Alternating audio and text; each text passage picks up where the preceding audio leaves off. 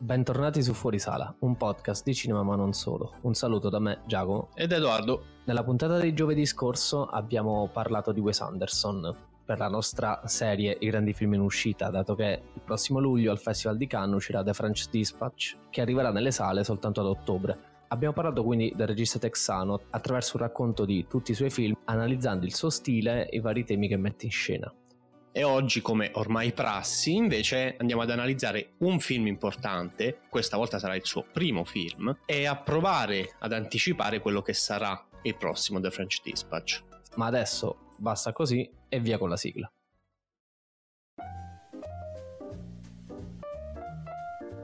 Prova, prova. Prova. Ciao a tutti. Mi sono risa. Ciao a tutti. Ciao a tutti. Prova. Ciao. A un nuovo episodio di Fuori sala.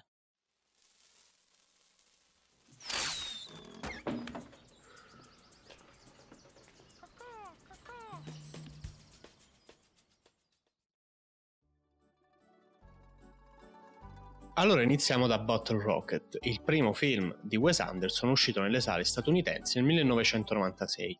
Prima però, visto che ce ne siamo dimenticati all'inizio della puntata, vi ricordiamo di seguirci su tutte le piattaforme streaming per ascoltare le nostre puntate e su Instagram per rimanere aggiornati su tutto ciò che facciamo dentro e fuori dal podcast e anche su Letterboxd dove troverete le liste con i nostri film. Sì, sì, come siamo in diretta, ce ne, ce ne siamo dimenticati. Sì, non possiamo montarlo più ormai. Adesso però torniamo a Bottle Rocket. E di cosa parla il primo film di Wes Anderson? In pochissime parole, i protagonisti sono due amici che sono Anthony e Dignan, rispettivamente interpretati da Luke e Owen Wilson. Anthony si trova all'inizio del film in un ospedale psichiatrico per problemi di cui solo lui sa il motivo, e Dignan invece che dovrebbe trovarsi in ospedale psichiatrico lo aspetta fuori per poter progettare insieme il loro futuro, perché come vediamo dall'inizio Dignan ha con sé un piano per loro due dei prossimi 75 anni, quindi diciamo che le idee sono abbastanza chiare. Un piano ben costruito. E- decisamente. E qual è secondo Dignan in particolare il loro modo per riuscire a vivere e a guadagnare soldi? Quello di effettuare una rapina. Una rapina che dov- dovrebbe essere sotto un certo Mr. Harry, che poi si verrà a scoprire è il capo giardiniere di Dignan, quindi tutta una cosa abbastanza confusa. E poi non vogliamo spoilerare, anche se speriamo che voi l'abbiate visto, le cose, come è normale che siano, prenderanno una- delle pieghe decisamente inaspettate. E anche come ormai siamo abituati a vedere nei film di Wes Anderson, in cui le trame e i personaggi spesso non sono per nulla lineari, ed è questo il bello anche. Sì, perché già dai primi dieci minuti ci rendiamo conto che i personaggi con cui abbiamo a che fare non sono quelli a cui eravamo o siamo normalmente abituati a vedere su un grande schermo e soprattutto non, non riusciamo nemmeno noi a capire qual è il loro vero obiettivo. Perché? Perché sono entrambi spinti da uno spirito personale alla ricerca di qualcosa e questa ricerca è più il viaggio che l'arrivo. Prima di addentrarci però ad analizzare un po' meglio questo film, ripercorriamo, anche se l'abbiamo fatto in breve nella prima parte, come nasce Battle Rocket, come viene fuori. Battle Rocket infatti inizialmente nasce nel 1992 come cortometraggio di 13 minuti, che potete trovare interamente su YouTube, purtroppo senza sottotitoli, dove effettivamente vediamo un po' il cuore di quello che diverrà poi il film Bottle Rocket, che uscirà quattro anni dopo. Un cortometraggio in cui appunto ci sono i due o tre protagonisti, i wannabe rapinatori, interpretati dai fratelli Wilson e Robert Musgrave, che eh, tentano la prima rapina, quella nella libreria, che poi vedremo anche eh, nel film. E anche per i fratelli Wilson, oltre che per Wes Anderson, è stato il loro esordio come attori. Nessuno dei due aveva esperienze precedenti come attore, tant'è che l'unico della famiglia Wilson che aveva avuto dei ruoli minori è Andrew, che nel corto non appare se non come consigliere, come c'è scritto alla fine del film, mentre il lungometraggio interpreta Future Man, il fratello di Bob, interpretato da Robert Musgrave. Ed è divertente vedere come Battle Rocket il corto comunque nasce da un'idea che aveva Wes Anderson di fare un lungo e che scrive mentre è alla Texas University dopo aver incontrato Owen Wilson. Infatti è scritto insieme a Owen Wilson, sono co-sceneggiatori e Owen Wilson inizialmente, insieme anche al fratello Luke Wilson, non volevano interpretare i personaggi che poi andranno a interpretare, ma per mancanza di fondi decisero di prendere loro le proprie parti. Sì, la vita di Owen Wilson poi è anche abbastanza turbolenta perché era stato espulso dall'high school dove, dove stava. Anche eh, la carriera universitaria non è che è andata alla grande, tant'è che Wes Anderson poi si è laureato alla Texas University, mentre Owen Wilson no, ad esempio. E quindi nasce che viene realizzato anche grazie all'aiuto di Bob Wilson, che è il padre dei fratelli Wilson, perché lui, avendo lavorato alla televisione di Dallas, conosceva un certo Kit Carson, che non è quello dei fumetti di Tex, ma è stato praticamente sia un consigliere per Wes Anderson e per tutta la troupe, sia una specie di produttore, un produttore esecutivo per il cortometraggio, perché vide sia in Wes Anderson che negli altri ragazzi qualcosa.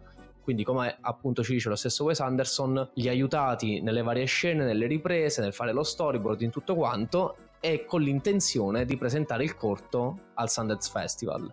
Al Sundance Festival poi il corto verrà proiettato nel 1994, ma il successo già dal corto non è così grande o comunque sì, non, non si aspe- nessuno si aspettava chissà cosa però effettivamente le reazioni non furono mh, mm, così ottime tranne che per un produttore che abbiamo già citato nella prima puntata, che è appunto James L. Brooks, conosciuto soprattutto come produttore esecutivo dei Simpson. Grazie all'aiuto di Brooks, che prende un po' sotto la propria ala sia Owen Wilson che Wes Anderson, li porta a Los Angeles, li aiuta a riscrivere il film, a riscrivere la sceneggiatura dal cortometraggio per farla diventare un lungometraggio, li eh, veramente li porta passo passo nella riscrittura completa finché non avranno la sceneggiatura di Bottle Rocket.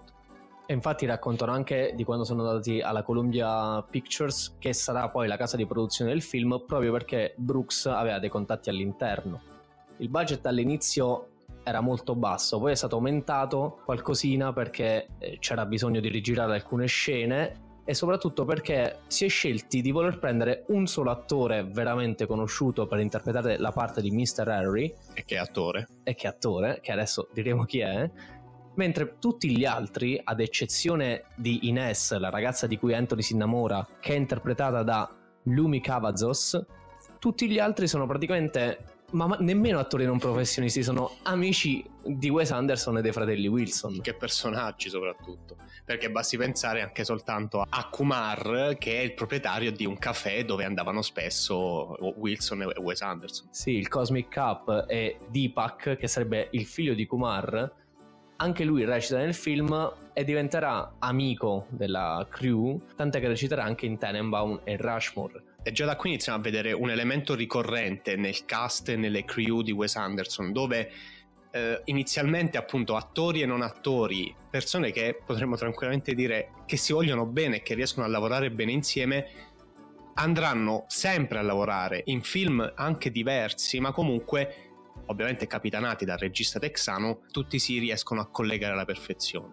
Sì, perché Wes Anderson ha anche detto che quando gira un film spesso si chiede ma forse devo cambiare qualche attore, ma forse devo vedere qualcosa di nuovo, però poi si dice meglio di no perché prima che essere un film comunque noi dobbiamo passare tanti giorni insieme e voglio che il clima sia sempre sereno e che noi siamo amici prima che essere colleghi di lavoro. E quello che spesso fa poi negli anni ha mantenuto diciamo il nucleo del cast e, degli, e dei lavoratori del film e ha aggiunto e le aggiunte che ci sono, lo vedremo poi con The French Dispatch, sono delle signori aggiunte. Eh, The French Dispatch ha sgravato praticamente, eh sì. ha presi tutti per sì, non sbagliare. Infatti, tutta Hollywood. E lui racconta anche, ad esempio, un aneddoto su questo Deepak di quando nei Tenenbaum ha avuto una scena con Gene Hackman e Gene Hackman diceva ma, ma, chi è questo ragazzo da, qua, cioè, da dove è uscito che, che, attore è e ovviamente non era un attore e, tant'è che lui disse girando Battle Rocket praticamente abbiamo preso le persone che conoscevamo che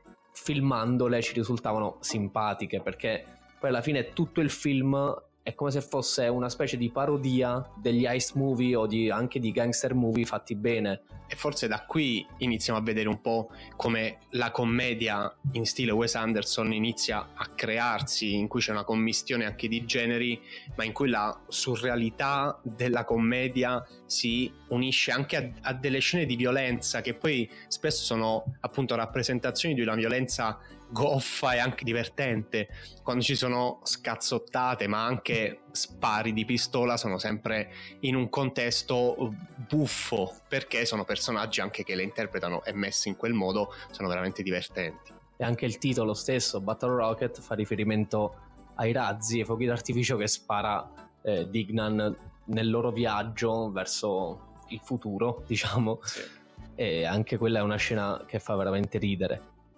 Tornando al discorso su chi sia l'attore, che è l'unico attore che è stato pagato, è il grandissimo James Caan, che noi ovviamente ricordiamo per il ruolo di Sonny nel Padrino, e che all'inizio Wes Anderson aveva pensato di affidare quel ruolo a Bill Murray. Guarda caso. Lo vedremo poi in tutti gli altri film. James Caan, che tra l'altro è appena uscito da una riabilitazione per problemi personali, e qui forse ritrova un po' un ruolo, comunque una sorta di quasi gangster, quasi uomo di criminalità, che poi per tutto il film non sappiamo se lo sia per davvero o no, forse soltanto in una delle scene finali capiamo che quello è il suo vero ruolo. Sì, quel, quel ruolo l'ha rimesso un po' sulla cartina tra i, tra i grandi attori. What are you putting that tape on your nose for? Exactly.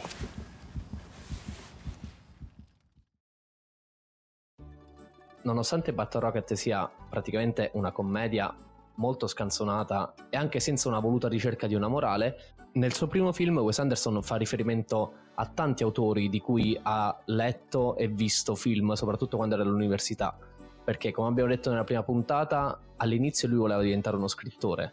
Poi, come ha detto lui, durante la sua permanenza alla Texas University essendoci una biblioteca veramente grande, veramente dotata di un sacco di libri e di un'aula dove poter vedere i film, si è appassionato al mestiere di regista e ha studiato tantissimo cinema, soprattutto il cinema europeo. E ci sono, in- e ci sono infatti anche dei veri e propri richiami ad alcune scene, come per esempio a François Truffaut, ai suoi 400 colpi, nella scena dove Anthony sta giocando al flipper in un caffè e c'è Dignan che lo osserva c'è una scena uguale nei 400 colpi di Truffaut. Ma è anche influenzato dal cinema italiano, in questo film soprattutto da eh, I soliti ignoti di Mario Monicelli, in cui anche lì un gruppo abbastanza scanzonato di tizi un po' a caso che vogliono diventare criminalotti richiama un po' questo genere di finto crime tra il crimine e la commedia, appunto. Le influenze non sono solamente cinematografiche, ma sono anche letterarie, ovviamente, per uno che voleva diventare uno scrittore. E nel suo Bottle Rocket, già con la scena di apertura del film, in cui c'è questa pseudo fuga dalla finestra, rievoca un episodio delle avventure di Huckleberry Finn, un romanzo di fine 800 di Mark Twain, il grande scrittore statunitense, in cui appunto anche lì dei ragazzini, ovviamente in un contesto totalmente diverso, tentano la fuga, tentano di fuggire da una società che non sentivano propria. E tornando al cinema francese che probabilmente è forse la sua più grande influenza, il cinema della Nouvelle Vogue e della in inglese detta la New Wave francese. Tant'è che in una intervista con Matt Zoller che ha pubblicato un libro illustrato veramente consigliatissimo per chi volesse, per chi è fan di Wes Anderson, Matt Zoller racconta di quando ha visto Battle Rocket ma il cortometraggio e dice che nonostante si vedeva che era tutto un po' acerbo anche perché il cortometraggio è stato girato in bianco e nero eh, erano gli inizi degli anni 90 quindi le- anche l'attrezzatura che era un'attrezzatura di comodo era il massimo del, del livello. Però diceva che aveva notato questi personaggi che si rifacevano un po' alla New Wave francese perché erano un po' così nel senso noi siamo di nuovo il termine idiosincratici per farlo capire. E quindi lui dice che con Wes Anderson è come se nasce a partire appunto da metà anni 90 in poi l'American New Wave cioè un nuovo modo di fare cinema a cui poi tantissimi si sono ispirati. Noi la scorsa settimana avevamo già citato qualcosa dell'American Eccentric Culture però anche l'American New Wave rientra in questa specie di, di categoria E mi viene in mente per esempio Clerks che abbiamo consigliato nell'ultima puntata, ma anche un grande film che è Napoleon Dynamite, un altro film davvero esilarante per chi non l'ha visto. Però possiamo dire che nel primo film di Wes Anderson lo stile che poi diverrà di Wes Anderson non è ancora completo, è ancora anche qui acerbo. Ovviamente perché poi nel corso degli anni uno- lo stile inizierà a prendere forma, l'apice forse ce l'abbiamo appunto con Gran Budapest Hotel, ma ehm, già qui ci sono i semi di quello che poi diverrà il suo modo di lavorare. Intanto ci sono dei movimenti di macchina che farà suoi nel tempo ma anche e soprattutto un utilizzo dei colori funzionali alla narrazione. Con l'inizio del film con colori che tendono ad essere meno luminosi, che si coprono un po' rispetto alla scena che viene messa in atto, però con appunto dei punti importanti come penso semplicemente all'inizio, la scena iniziale la, col maglione rosso di Anthony che eh, brilla sullo sfondo verde o bianco della scena fino ad arrivare poi ai colori più luminosi e sgargianti verso la fine del film, anche soltanto con la tuta gialla e il cappellino rosso di quando faranno la rapina. Poi parleremo anche di questi colori e perché. E questo stile e questo utilizzo della fotografia non è a caso, anche perché qui inizia la collaborazione con Robert Yeoman, il direttore della fotografia, che da qui in poi collaborerà in tutti i film di Wes Anderson. E lo stile di Wes Anderson, cioè quello che sarà poi, lo vediamo anche in altre cose. A parte che c'è una scena verso l'inizio che eh, mi è sembrata tipo, perché io ho visto Battle Rocket dopo aver visto altri film di Wes Anderson, è come se lui ha detto guardate che diventerò questo, cioè quando durante la rapina iniziale a casa della madre di Anthony, eh, Anthony c'è un primo piano su di lui che guarda dei soldatini e praticamente sono tre soldatini uno a fianco a un altro e gira un soldatino per metterlo esattamente parallelo e rivolto verso la telecamera, come ad aggiustare l'inquadratura e sembra appunto quasi come dire adesso sono ancora acerbo ma tra un po' voi mi riconoscerete per questo modo di essere. E infatti la stessa scena c'è anche quasi identica nel corto, solo nel cortometraggio non mette a posto il soldatino mentre nel film sì. Quindi già tra il corto e il film c'è stata una piccola evoluzione che poi crescerà negli anni. E però appunto il suo stile germinale lo si vede anche in altre, in altre cose, tipo per esempio i dialoghi, perché eh, anche notiamo una sceneggiatura che qui è scritta con Owen Wilson e lui spesso si avvarrà di collaborazioni esterne e interne, nel senso all'interno del suo gruppo, anche come vedremo in The French Dispatch, dove sono praticamente in quattro l'hanno scritto e appunto questi dialoghi in cui eh, certe volte non si ha né capo né coda, cioè uno fa una domanda, l'altro risponde su una cosa totalmente opposta. E sono spesso anche dialoghi in movimento, questo è un altro elemento che ricorre in tutti i film di Wes Anderson, in cui sembra certe volte che i personaggi non hanno il lusso di aspettare da una scena a un'altra, devono muoversi, devono dialogare, devono fare perché sono personaggi esuberanti, sono personaggi anche sopra le righe e anche i dialoghi seguono questo movimento. E poi l'ultimo punto importante in, di tutto il discorso relativo a quello che sarà è nei temi che mette in scena, perché ce ne sono diversi che poi risulteranno praticamente i, i, suoi temi centrali della sua filmografia. Sì, perché eh, già nel suo film d'esordio vediamo dei personaggi, come ho già anche detto nella prima puntata, adulti molto infantili, mentre quei pochi personaggi bambini che vediamo nel film appaiono molto più maturi degli adulti. La scena emblematica è di quando Anthony va dalla sorellina, che è una bambina di neanche 10 anni, in cui appunto Anthony appare fin da subito come un ragazzino in confronto alla maturità della sorellina.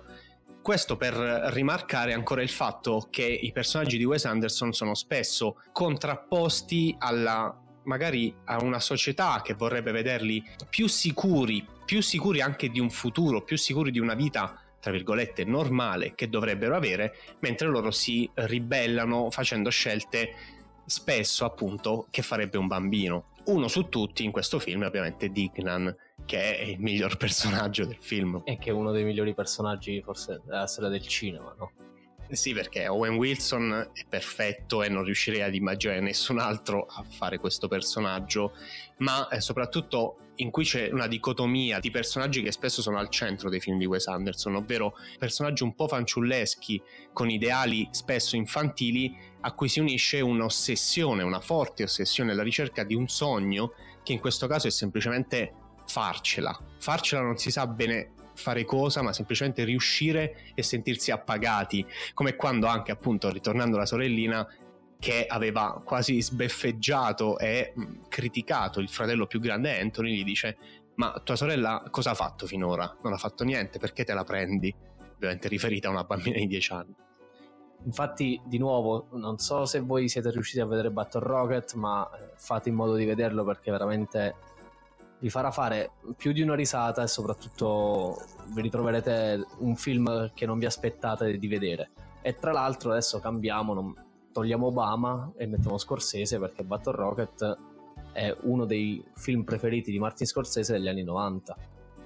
Sì, perché Scorsese inserisce nella sua lista di 10 film preferiti degli anni 90 Bottle Rocket al settimo posto, due posti sopra Fargo dei fratelli Cohen dello stesso anno e insieme a film come Ice Wet Shut di Stanley Kubrick e La sottile linea rossa di Terrence Malick, quindi insomma film importanti. E su Esquire lo stesso Scorsese disse che Wes Anderson sarebbe stato il nuovo Martin Scorsese che noi un po' lo ritroviamo nel fatto che costruisce un mondo suo fatto di personaggi ben delineati e che sono quasi sempre presenti nei loro film. Per il resto, poi, sono abbastanza diversi. Per concludere tutto il discorso su Battle Rocket, passiamo alla musica, perché qui la colonna sonora è stata curata da Mark Mothersbaugh, che qui è la prima collaborazione con Wes Anderson, ma farà la colonna sonora anche di altri suoi film, cioè dei suoi tre film successivi praticamente, Rushmore, I Tenenbaum e Le avventure acquatiche di Steve Zissou.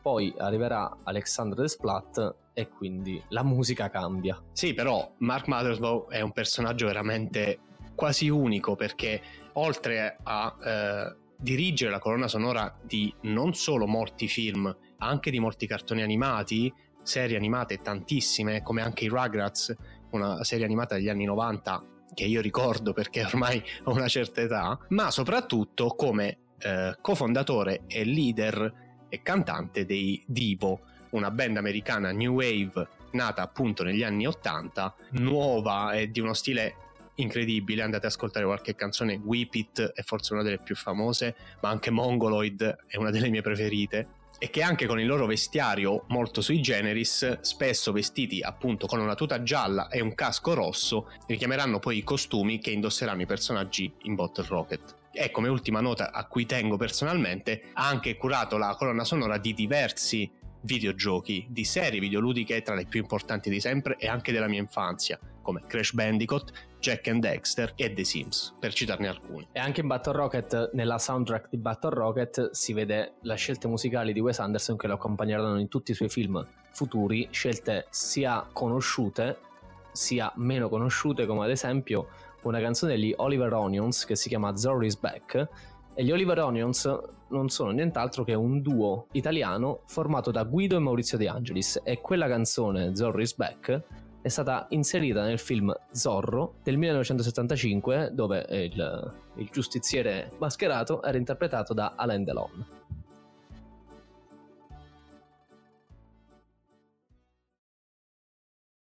He assembled a team of the best expatriate journalists of his time Berenson, Sazarek, Kremens, Roebuck Wright.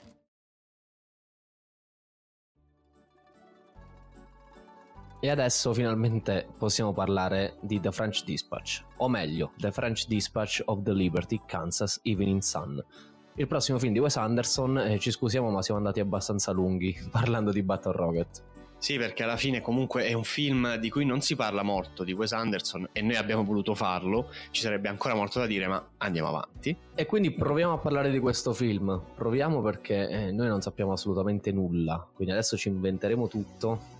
No, come è il scherzo. nostro suo solito. Esatto, voi ci crederete. Eh, no, nel senso che eh, sia volutamente non sappiamo nulla perché noi certe volte rifiutiamo anche di guardare i trailer dei film. A parte che c'è questa tendenza ultimamente di fare trailer lunghi praticamente tre minuti dove tutte le scene ci sono tutte le scene dei film, no? Se guardi il trailer di Fast and Furious senza che lo vai a vedere Fast and Furious, che poi Eh, infatti. non c'è bisogno manco di andarla a vedere Sì. senza vedere il trailer. Fa schifo Fast and Furious.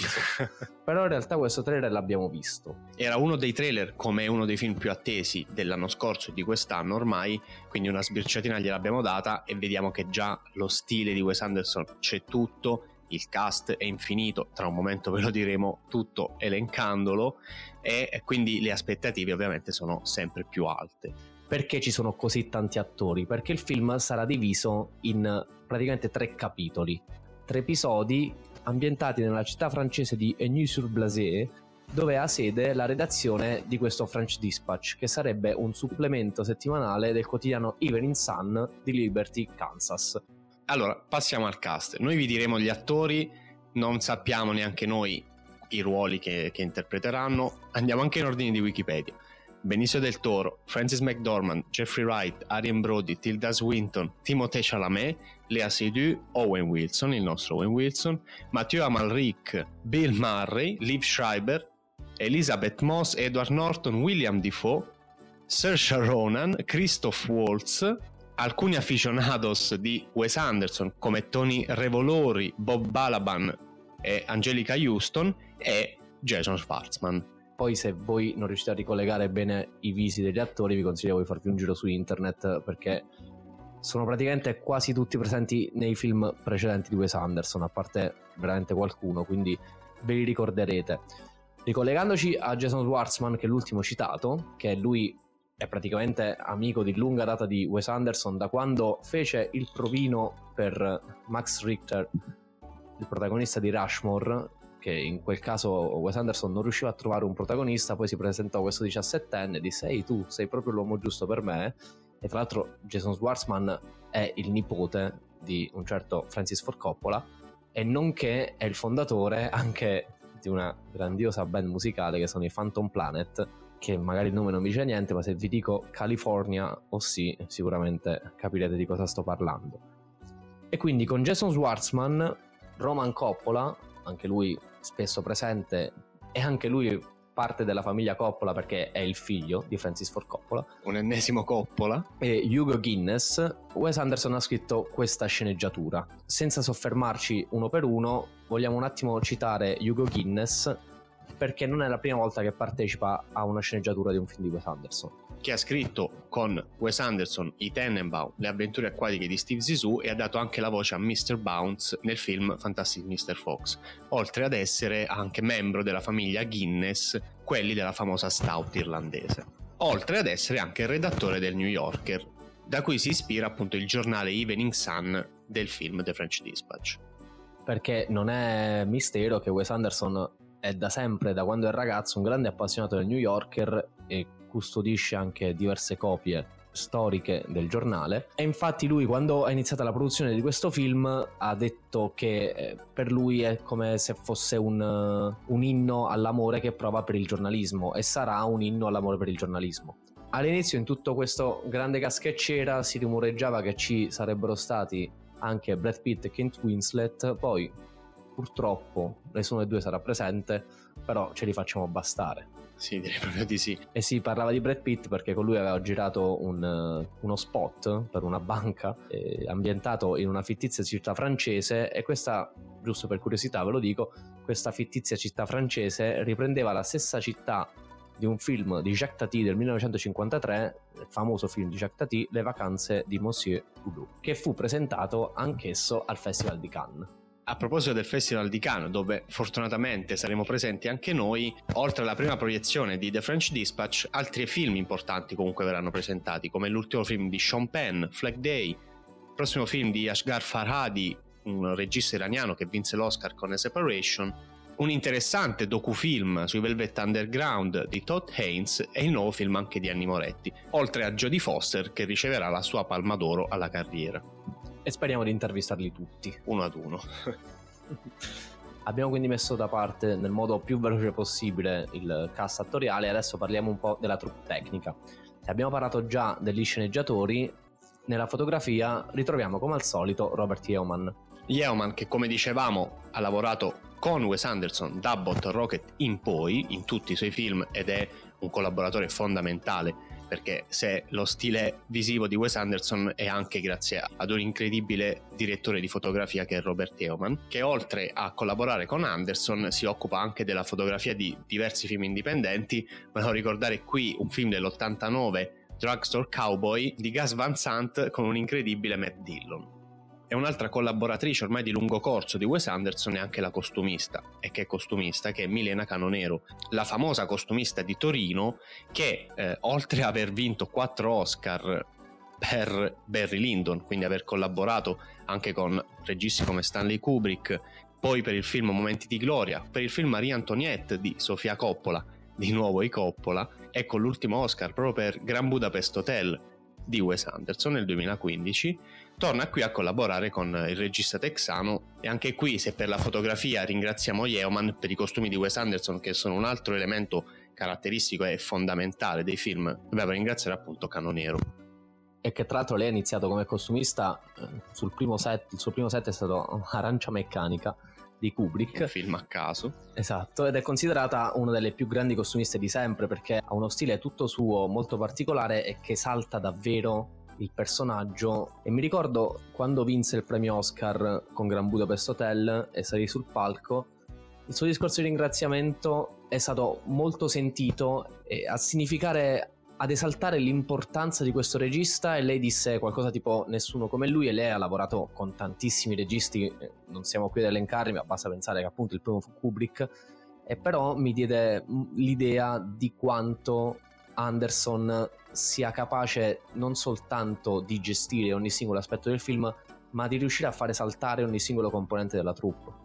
E quindi non ci stupisce vedere un cast così lungo per il suo ultimo film e dei collaboratori che per anni ormai si sono affezionati anche a lui, questo ci fa capire che eh, livello di, anche di felicità e di rapporti umani che ci sono tra tutti i lavoratori nei film di Wes Anderson e vorremmo anche noi un giorno Wes, quando vorrai ci siamo anche noi. a fare a, a tenere compagnia, sì, portare l'acqua, i caffè. Sì, del resto il budget anche di The French Dispatch eh, non è molto alto considerando i film che escono oggi, si parla di 25 milioni considerato il cast. Crediamo che più di un, di un attore abbia accettato di non farsi strapagare, anche perché molto probabilmente il tempo sullo schermo sarà veramente poco, e appunto fa capire che a questi grandi attori fa piacere anche soltanto far parte di questo tipo di film.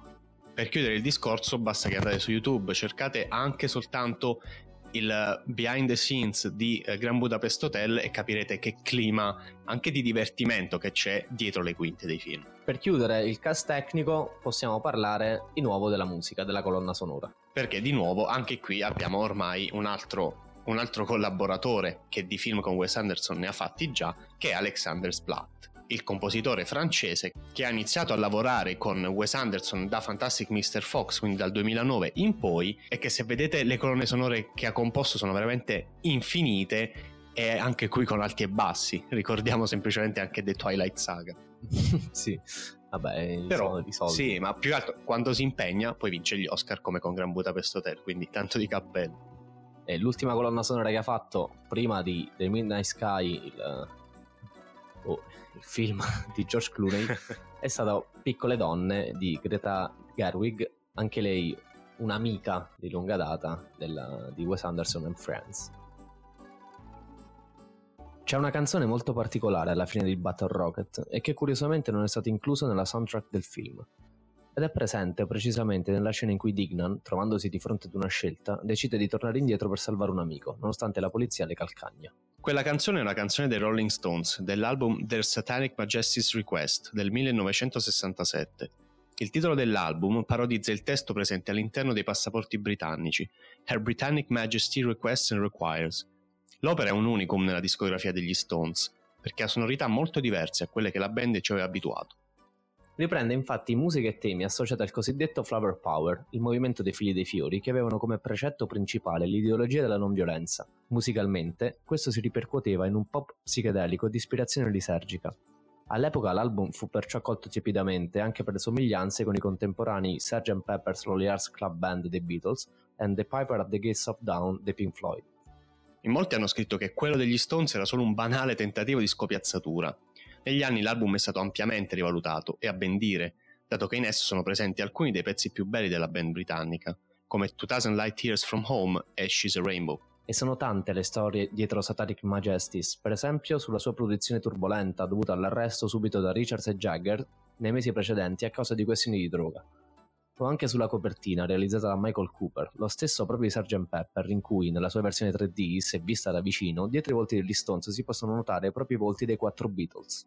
Ma torniamo a Bottle Rocket, torniamo a Wes Anderson e ci affiliamo a Martin Scorsese, che parlando del film ha commentato: Adoro la scena in cui Dignan dice: Non mi prenderanno mai perché sono fottutamente innocente, e poi decide di scappare per salvare uno dei suoi complici. È in quel punto che parte 2000 Men, la quarta traccia di Their Satanic Majesty's Request. È in quel punto che Dignan e la musica stanno proclamando chi è veramente. Non sarà innocente agli occhi della legge, ma innocente nei confronti della vita. per Martin Scorsese e forse anche perché ha visto il film, è un momento veramente trascendente.